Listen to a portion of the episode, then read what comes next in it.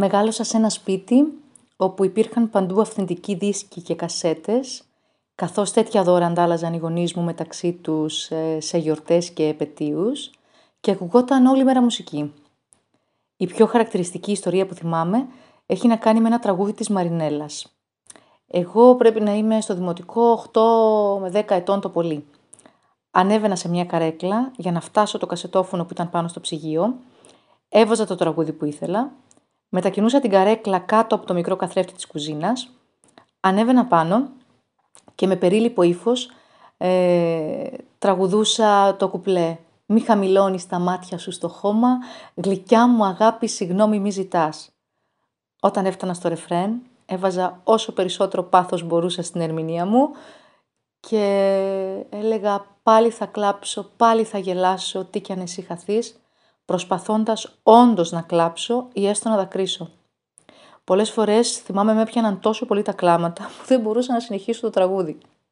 Μόλις τελείωνε το κομμάτι, έκανα πάλι τη σχετική μετακόμιση της καρέκλας, το έβαζα από την αρχή με το γνωστό κόλπο με το στυλό και επαναλάμβανα την ίδια διαδικασία μέχρι να κουραστώ.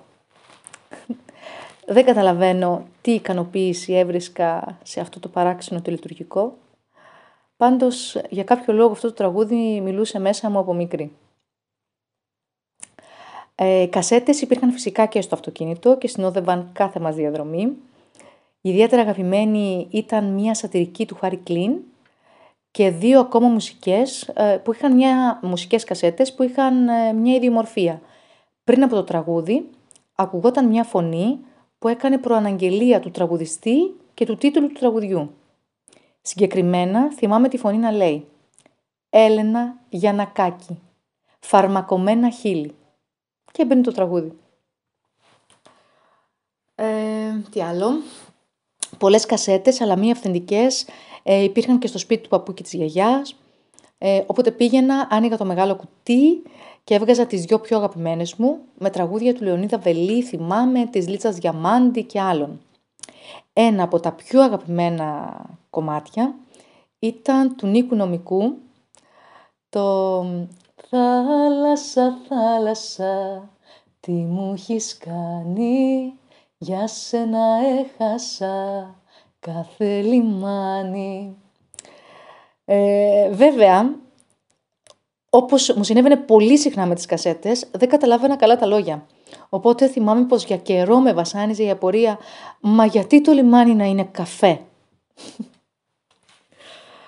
Στην εφηβεία ε, θυμάμαι είχα κυριολεκτικά λιώσει μια συλλογή από τέσσερις κασέτες που περιλάμβανε ε, τα σημαντικότερα έργα των μεγάλων μας συνθετών, Θεοδωράκη, Χαζηδάκη, ε, Ξαρχάκου και Μαρκόπουλου. Ε, βέβαια, πρέπει να ομολογήσω εδώ πέρα ότι η πρώτη κασέτα που αγοράστηκε με το χαρτζιλίκι μου ε, ήταν του Μιχάλη Ρακιτζή το «Να είσαι εκεί». Ακολούθησε μία Σαρβανίτη, μία διπλή του Κώστα Τουρνά και άλλων. Παρακαλώ, δεν θέλω σχόλια. Ε, στα φοιτητικά χρόνια, αλλά και αργότερα, ε, υπήρχε πάντα μία άδεια κασέτα μέσα στο κασετόφωνο μου και όποτε άκουγα κάτι που μου άρεσε, ε, πεταγόμουν σαν ελαττήριο, σαν ελαττήριο και πατούσα ηχογράφηση. Αυτές τις κασέτες έχω τη χαρά να μπορώ να τις, να τις απολαμβάνω ακόμα καθώς το σαραβαλάκι με το οποίο κυκλοφορώ διαθέτει κασετόφωνο. Μέσα στο αυτοκίνητο υπάρχει μία μόνο αυθεντική κασέτα που μου την έδωσε ο θείος μου πριν μερικά χρόνια. Εγώ είχα ξεχάσει την ύπαρξή της. Είναι η έμπνευση της Άννας Βύση, την οποία άκουγα αριμανίως όταν πήγαινα στον παππού και στη γιαγιά. Ε, και βέβαια με την έμπνευση να πω ότι έχουμε κάνει τρελά γλέντια και με συναδέλφους καθώς ε, κάνουμε διαδρομές από το σχολείο για την επιστροφή στην πόλη. Είμαι η Ελευθερία η Κοκοτσάκη και από μικρή όποτε, όποτε με ρωτούσαν τι θέλω να γίνω, θυμάμαι απαντούσα ή δασκάλα ή τραγουδίστρια.